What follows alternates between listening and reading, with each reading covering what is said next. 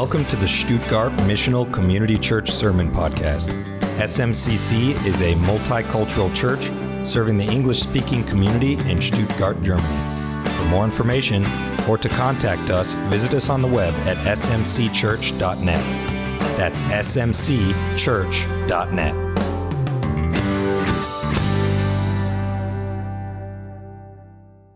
The title of our sermon this morning is called Spiritual Blindness. We are on week four of looking at Jesus as the healer. How many of you know Jesus is so much more than just a healer? Right? But we're trying to break it down so we learn all these different attributes of Jesus, of who he really is. He is the healer, he's a teacher, he's a miracle worker, he's King of kings, Lord of lords, he is a prophet. All these things he is, right? The bread of life, fountain of life, all these things. I go on and on. Just read your Bibles, it's all in there, right? Who Jesus really is. But as we look at this, we're, we're, we're seeing these moments and these instances where he heals people. And if you've noticed, he's doing it differently kind of every time. Like he's, he's blessing people and healing people, but it doesn't always look the same. And it's not always when that person may be expected to be healed, right? And so we're going to look in John chapter 9 this morning. We kind of got a lot of scripture, um, so I hope you enjoy that. If not, well, you know, get used to it.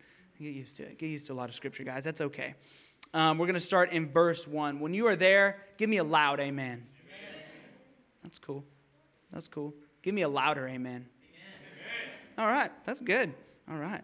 Okay, verse 1 says this. It's talking about Jesus. As he passed by, he saw a man blind from birth, and his disciples asked him, Rabbi, who sinned, this man or his parents, that he was born blind?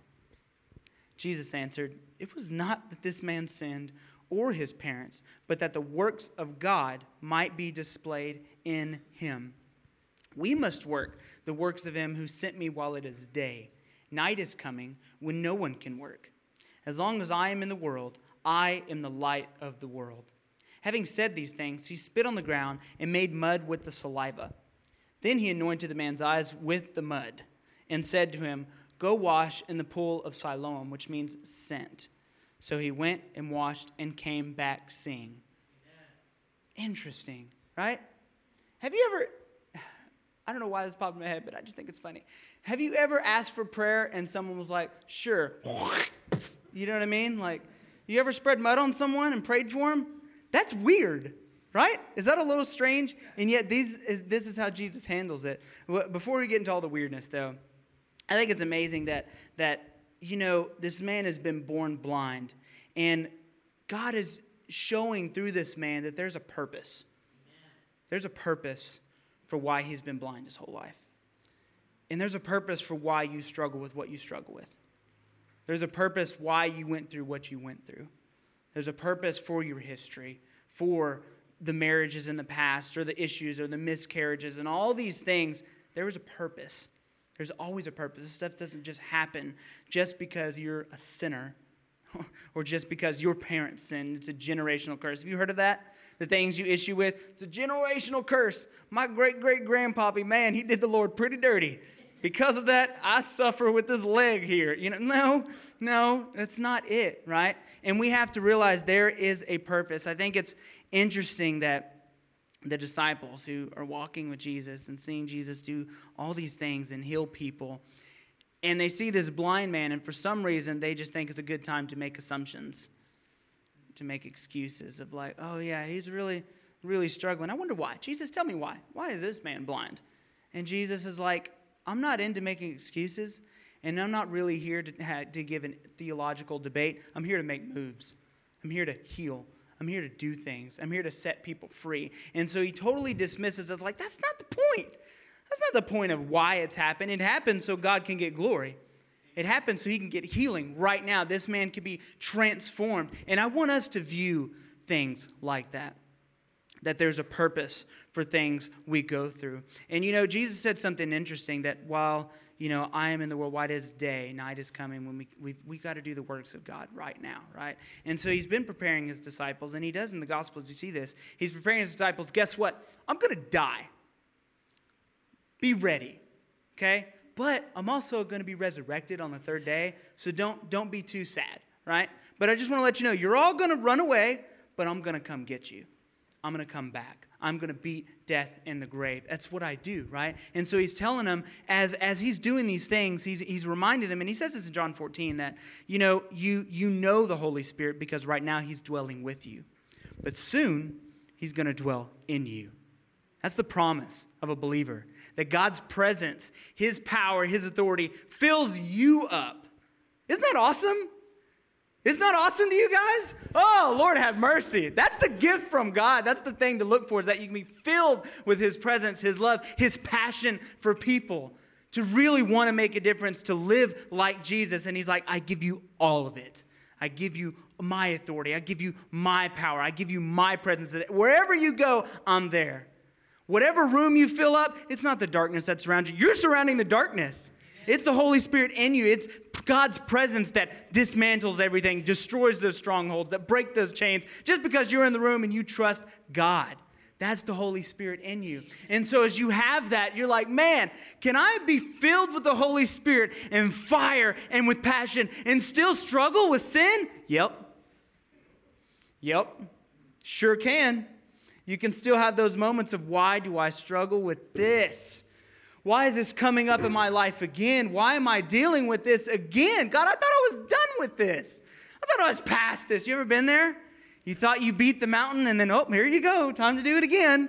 You ever experienced that? I know I'm not the only one, right? Talk to me. Talk to me. The more you talk to me, the quicker I'll shut up. I promise. I promise. Maybe not. Maybe I'm lying to you again. I don't know. But we see this that as Christians, as we're filled with the Holy Spirit, it doesn't mean we're not going to experience difficulties and we're not going to experience problems and hardships. And so in, in 2 Corinthians 12, this is Paul talking. You want to talk about someone who's filled with the Spirit? Look into Paul, man. This guy gave it all up and planting churches. Like just planting, loving people, feeling, praying for people. They're filled with the Holy Spirit. Miracles, like crazy stuff. And yet, read what this guy dealt with. Starting at verse 7, it says this so, to keep me from becoming conceited, because of the surpassing greatness of the revelations, a thorn was given me in the flesh, a messenger of Satan to harass me, to keep me from becoming conceited. Three times I pleaded with the Lord about this, that it should leave me. But he said to me, My grace is sufficient for you, for my power is made perfect in weakness. Therefore, I will boast all the more gladly of my weaknesses, so that the power of Christ may rest upon me. For the sake of Christ, then, I am content with weaknesses, insults, hardships, persecutions, and calamities. For when I am weak, then I am strong. What a fantastic outlook. Yeah, I struggle. I've got problems. But because I'm weak, man, God gets to shine brighter.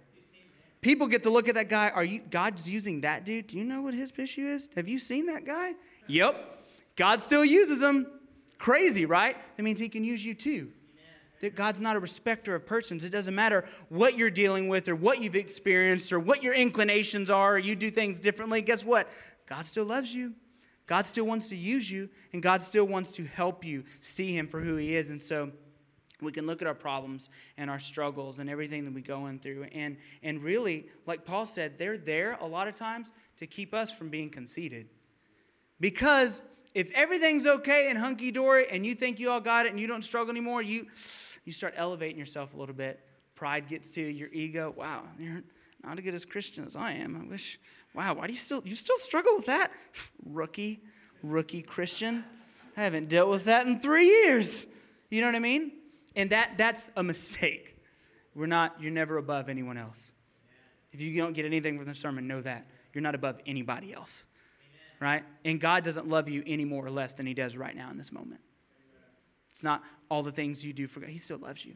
It's if, if yesterday you sinned again hard and you messed up and you failed God, guess what? He's still there for you. He still loves you. He can still forgive you if you're honest about it and you go to Him with a repentant heart. And so we look at these things that maybe we're praying for, and, and it, you know, healing or financial miracles. Uh, um, you don't have a plan for the future. You don't know what's going to happen. And a lot of times for Christians, this should be the case. When that stuff happens, you don't have an answer. What do you do? You cling to God a little more. You, you seek God a little more, like, I don't have this figured out, Lord. Lord, speak to me. If you don't speak, I don't know what I'm going to do. I have no second option. I don't know. It's got to be you, Lord. And are those things to keep us closer to God? Yes. Yes, they are. A lot of times. They keep us closer to Jesus. And I think it's interesting what Jesus did for this man after he spread on the sweet mud. Do you notice that Jesus is using original materials for how God created man in the first place? Isn't that crazy? He's restoring eyesight with, well, this is how I created all of man with dust. So let me just use that again. Me spit on it, rub a little mud, puts it on. Original materials, boom. Oh yeah, you're healed. You're healed. That's how well, that's what I used to create man in the first place. Isn't that amazing? Yeah. Jesus going back to the original materials. That's fantastic. And then he sends him, go to this pool that means sent. Why is that significant? I think twofold. I think one, it's significant because he's highlighting, guess what? I am sent from God. I am the one. If you trust me, you know that I am sent. I am the Messiah. I'm the one. But also, every person that is restored and blessed by Jesus, guess what? You're sent. Amen. You're sent out to the world. There is no, oh, Jesus has blessed me. I keep it to myself. Doesn't work. That's not biblical. I don't know where people get that. That's not normal Christianity, right? That's fake. Just so you know, that's fake. If you're hiding it and you're not sharing your faith, it's not real. It's not real. It's both, right? And so we look at this. It, it leads this man, since this man is sent, that he is kind of like he's a product of a miracle, right? And his neighbors notice, like, isn't this the blind beggar? Like, surely not. And he's like, that was me. And then they send him to the Pharisee, and the Pharisee's like, Are you, were you the blind beggar? He's like, Yeah, totally healed, legit. And they're like, Surely not. Not by Jesus. They cast him out. Then they call in his parents. His parents are scared to death scared to death to go against the religious leaders because they go against them. It, it, it, the, the Bible says if they said Jesus is the Messiah, you're kicked out of the synagogue. You're not part of that community. And they feared more about their relationship with the community than they did with the relationship with the one who created them. That's crazy, right? And so, in fear, they're like, why, why, why don't you go talk to him? He's old enough to speak for himself. Bye. So they bring the man back, and this man's like, he, he says something that I think is hilarious. He's, this guy is my kind of fellow. He seems sarcastic. I like sarcasm, if you haven't, if you can't tell. And this guy, in the in the right sense, right? Too much is too much. But this guy, he says something that's interesting. They're like, "How did he heal you?" And he's like, "Already told you once. You want to become his disciple too? You you want to follow Jesus?" And this is where it leads in this conversation in John chapter nine, and it starts in verse twenty nine. This is now the rabbis answering back after he's like, You want to become his disciples too? Says, And they reviled him or cursed him, saying, You are his disciple, but we are disciples of Moses. We know that God has spoken to Moses, but as for this man, we do not know where he comes from. The man answered, Why, this is an amazing thing. Sarcasm. You do not know where he comes from, and yet he opened my eyes. We know that God does not listen to sinners, but if anyone is a worshiper of God and does his will, God listens to him. Never since the world began has it been heard that anyone opened the eyes of a man born blind. If this man were not from God, he could do nothing. They answered him, You were born in utter sin, and would you teach us? And they cast him out. You know, this is important for us to understand, and important for us to see is that as Christians, we will have confrontation with the world. Amen. That is inevitable. Do you know this? Yeah. You've experienced this because of your faith in Christ that you, you know, not everyone likes you all the time anymore. Not everyone likes the challenge. Not everyone likes you saying there's only one way. That's not popular in culture today. Amen? Amen. And I wonder for this man if, if we would fare well in his situation. What's the situation? This man is sent from Jesus. He's immediately questioned about what happened. He is challenged. And this guy is standing up for Jesus. Why? Because he experienced transformation. He knows it's real. This guy doesn't have a theology degree. He probably doesn't have solid doctrine. He doesn't know exactly who Jesus is, and yet he is firm in his stance. I know it was Jesus. Jesus changed me. I want to follow that guy. I don't know who you're supporting, guys, and you claim you support Moses, but y'all are terrible. Y'all, y'all just scared my parents five minutes ago. That's rude. I don't want to follow you. I don't want to follow people like that. But Jesus, he's someone different. He's helped me, he's blessed me. And for us to realize, you know, persecution allows us to share Jesus. Really, really. And maybe the reason Western Christianity isn't as strong is because maybe we're not as persecuted as we like to believe we are sometimes. You know? We're not, I mean, it's not a bold thing to say Jesus loves you. Everyone in America half the time says, Yeah, I'm a Christian, sure. I don't know what that means. It's become this tradition. It's become something that everyone says they are. When I was living in sin, guess what I had on my dog tags? Christian, no denomination. Because I was raised in it. Sure, I'll pick that one. I'll pick that one. It's just another choice, right? But if we actually look at it, I mean, I was, I was, I've been watching these videos, and uh, I, maybe I sound like a broken record. Sorry, not sorry, but I'm looking at the underground church, and like, what is it that they have that we don't? Because they're growing and there's power and there are miracles happen on a daily in the underground church, but yet it's coupled with this persecution. And you see that these, I was, I was watching this one, this is in China, and they have church and they go to the top level of the building so as no one down below can really hear them, right? Hot up there, right? There's no AC units. They don't have a keynote speaker. Half the time, they don't have their pastor. Maybe he's in jail that Sunday, who knows, for preaching the gospel. They don't have a worship team. They don't have this sweet stage with all this sweet equipment that hooks up, and yet they are hungry for Jesus. They show up and they're like, We get to pray together? Yes! Have you? That is such a chore just to pray. How many of you go and, and can go in your prayer closet or with someone else and pray for real for five minutes? Shame on us, right? That's sad. Isn't it sad? They're hungry. They want more of God. They want Jesus. They know Jesus is the only thing that could sustain them. Because here's what happens. And I'm not trying to condemn you guys if you're not spending hours and hours on prayer. I don't, right? But I'm just saying having that attitude to be able to pray, to be able to seek God. This is something that when you've truly been transformed and you're continually transformed, when you know, I'm not asking your denomination, whether you're Baptist or Pentecostal or Episcopalian or whatever else. I'm asking, are you a born again believer?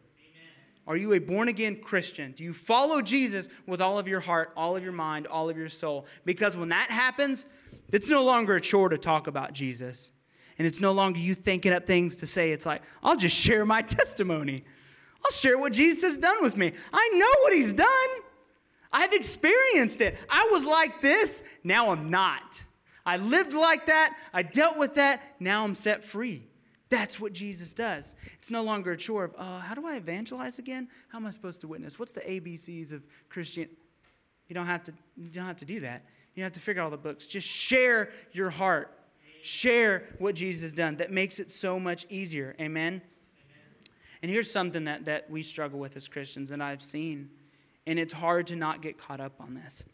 You know, it's hard when I when I became a Christian out of these friends that you know they still lived in darkness, still lived in sin, and and I really wanted to witness to them. But initially, there was that fear: if I challenged them and I shared Jesus, you're not going to be my friend anymore. That scared me. Has it ever scared you?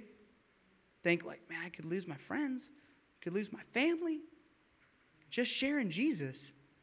And you know, it comes that point where you've got to do it. Because this is what Jesus says in Matthew chapter 10. When he's talking about when you just want, it, you can live in this place of you want to follow Jesus, but you also want to be held in high regard. You want to follow Jesus, but you want to have a good reputation by everyone. You don't want to be the weirdo. You don't want to be the one that challenges people. This is what it says in Matthew chapter 10, starting in verse 34. This is the words of Jesus, right? Not my words. Do not think that I have come to bring peace to the earth. This is not sweet little baby Jesus. Everything is great now. No, no, no, no. Listen to what he says. He's grown. I have not come to bring peace, but a sword. For I have come to set a man against his father, and a daughter against her mother, and a daughter in law against her mother in law. And a person's enemies will be those of his own household. Whoever loves father or mother more than me is not worthy of me. And whoever loves son or daughter more than me is not worthy of me. And whoever does not take his cross and follow me is not worthy of me. That's intense. So you're telling me if you're not challenging your family, if you're not sharing Jesus with your family and your friends because you don't want to hurt their feelings, you don't want to offend them, you want them to love you. But by doing that, you're not showing that you truly love Jesus. This is what Jesus says not worthy. Nope. You don't really love me. Think that you do, but you don't. You're not willing to do the hard stuff. You're not willing to pick up your cross. So the question I want to ask you is Are you worthy according to Jesus' words? Right now in your life. You know that He can set you free, He can save you, He can transform you. But are you, can, are you living for Him?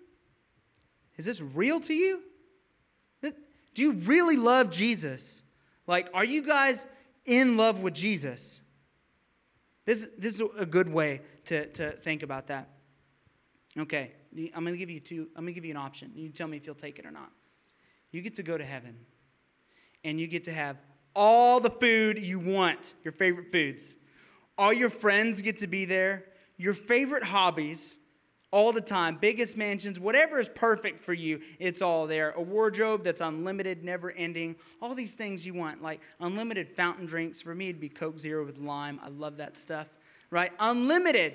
You get to have all that but Jesus won't be there. Is that good? Will you take it?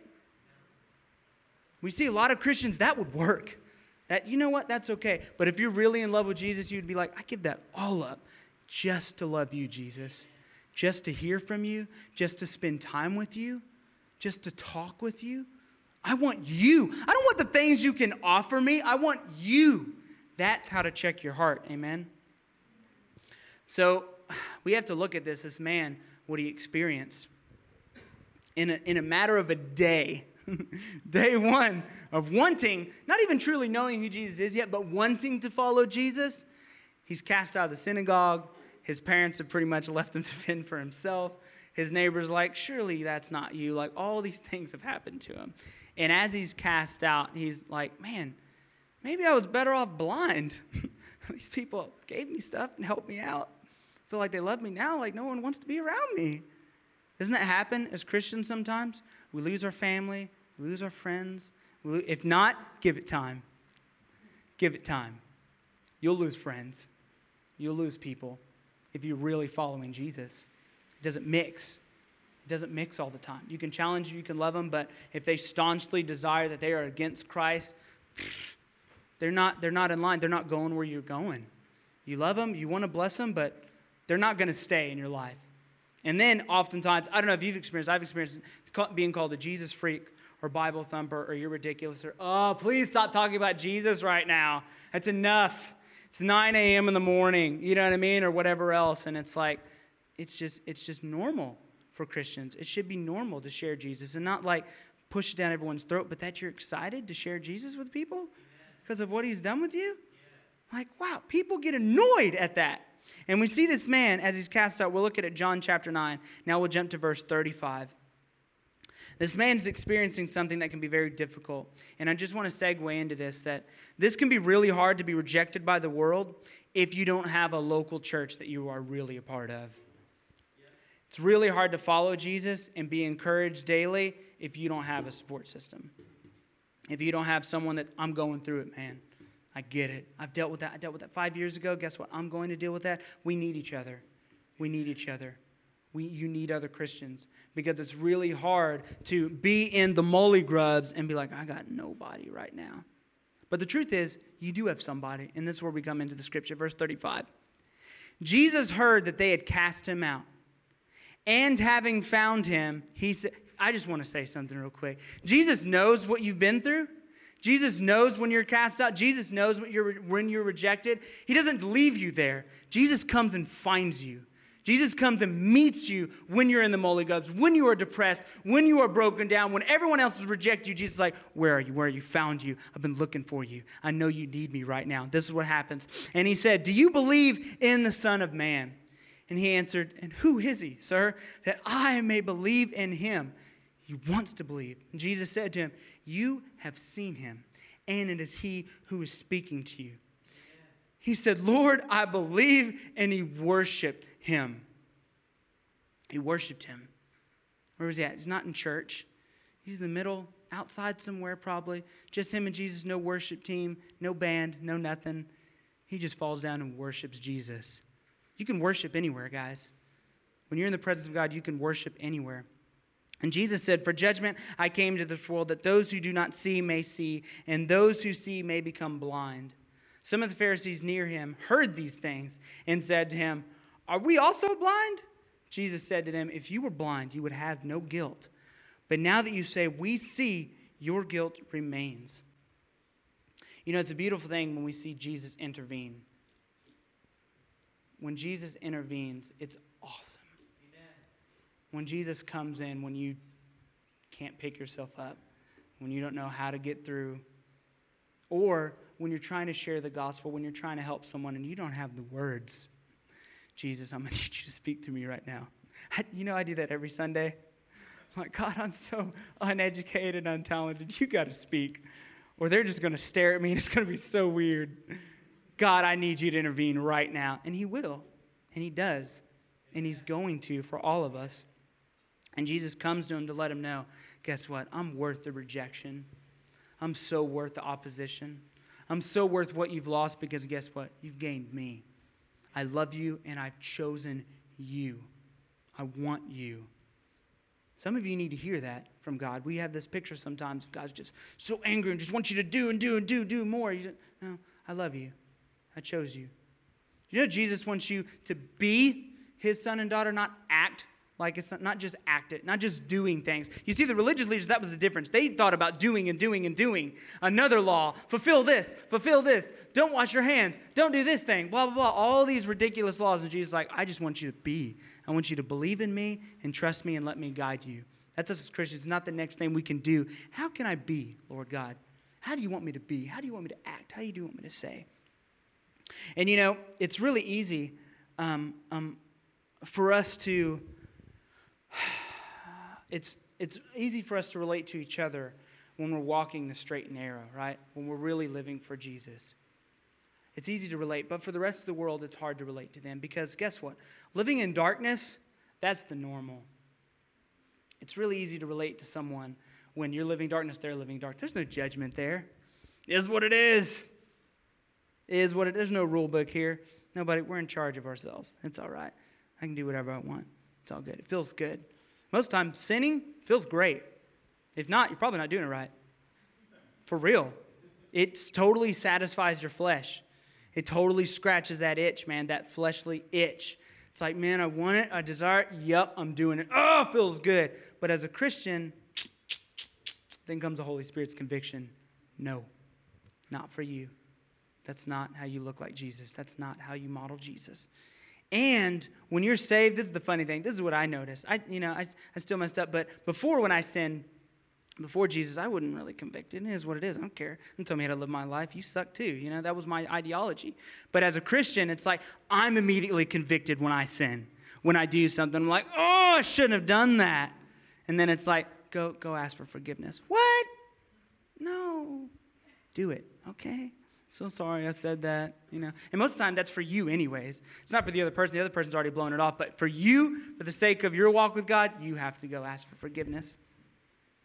You know, and it's it's it's that thing of following Jesus that, you know, many are called but few are chosen because it's hard walking that narrow path. And for this man, he's lost so much. And and the Pharisees come around the corner and maybe they're thinking like round 3 with this guy Let's, let's mess him up again. Let's say some other hurtful things. But this time it's different because now he's in the presence of God and they have no authority anymore. Those words, those flaming darts, they can't attack you when Jesus is right there, when he's filled you up. They don't mess with you as much. They don't get to the fields. It's like, that's, that's all you got? I know I'm loved. I know I'm accepted. I feel bad for you. And we see that Jesus comforts the man and challenges his enemies simultaneously. God can multitask. God can do it all. He can bless you, He can restore you, destroy things in your life, and restore them at the same time, and keep your enemies at bay. While He's loving you, while He's blessing you, and like, no. I said, no. I'm here. He needs rest right now. She needs rest. And it's amazing that Jesus fights our battles. It's amazing that as Christians, we don't have to, you know, you read the Old Testament and it was really like eye for an eye, tooth for a tooth, right? Pretty hardcore. And when Jesus steps in the scene, he's like, just love him. You picture, you want to be like Jesus. Jesus is on the cross after being mocked and beaten. And he's like, can barely breathe. God, forgive them.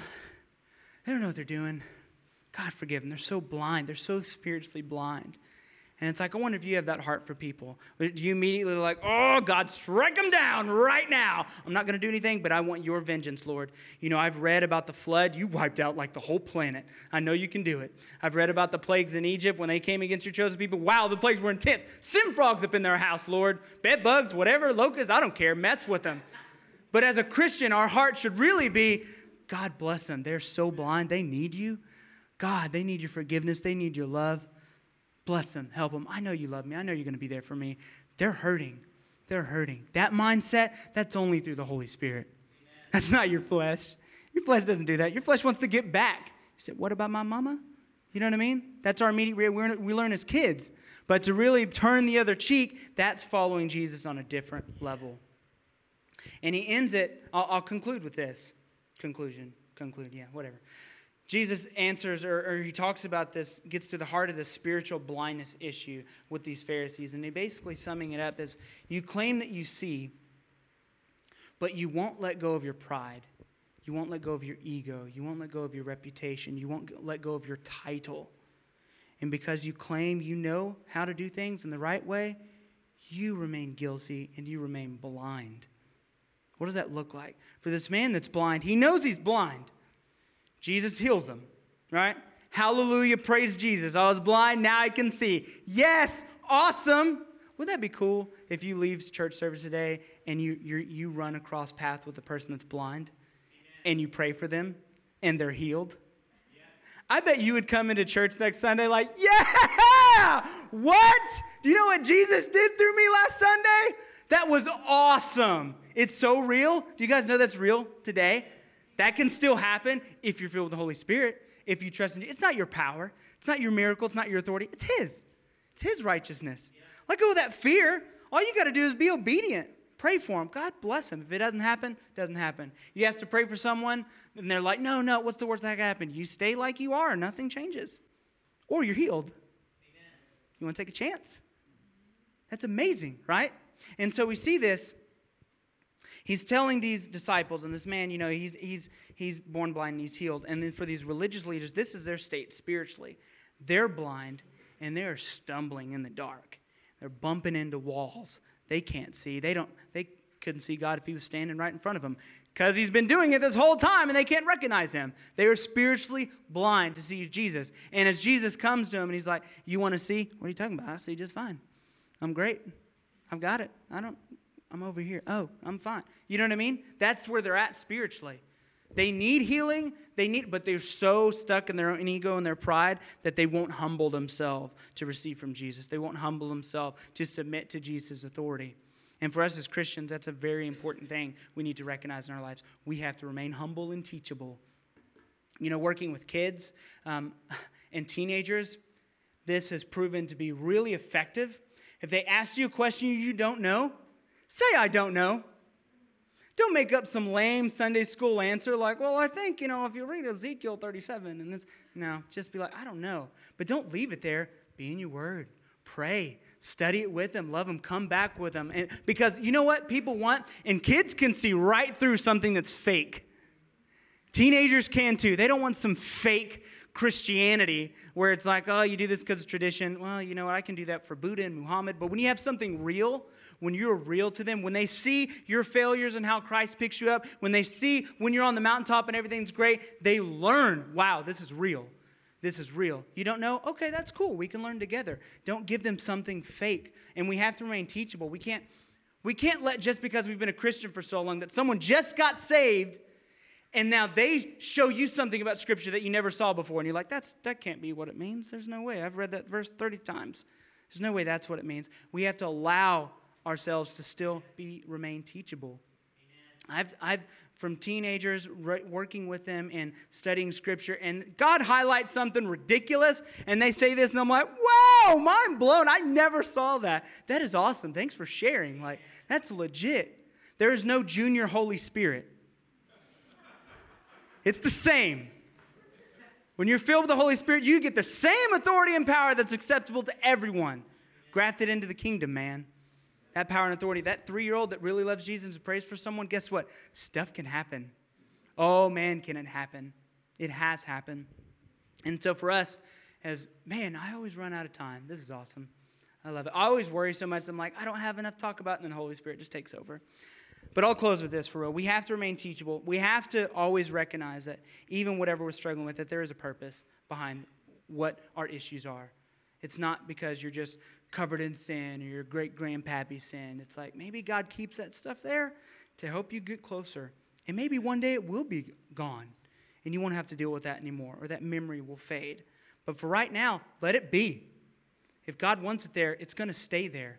Just trust God more. Expect that you're going to receive opposition for following Jesus, that it's normal, right?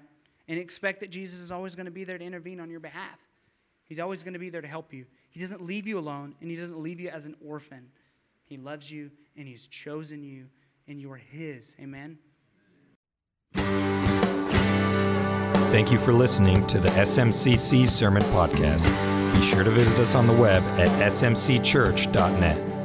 That's smcchurch.net.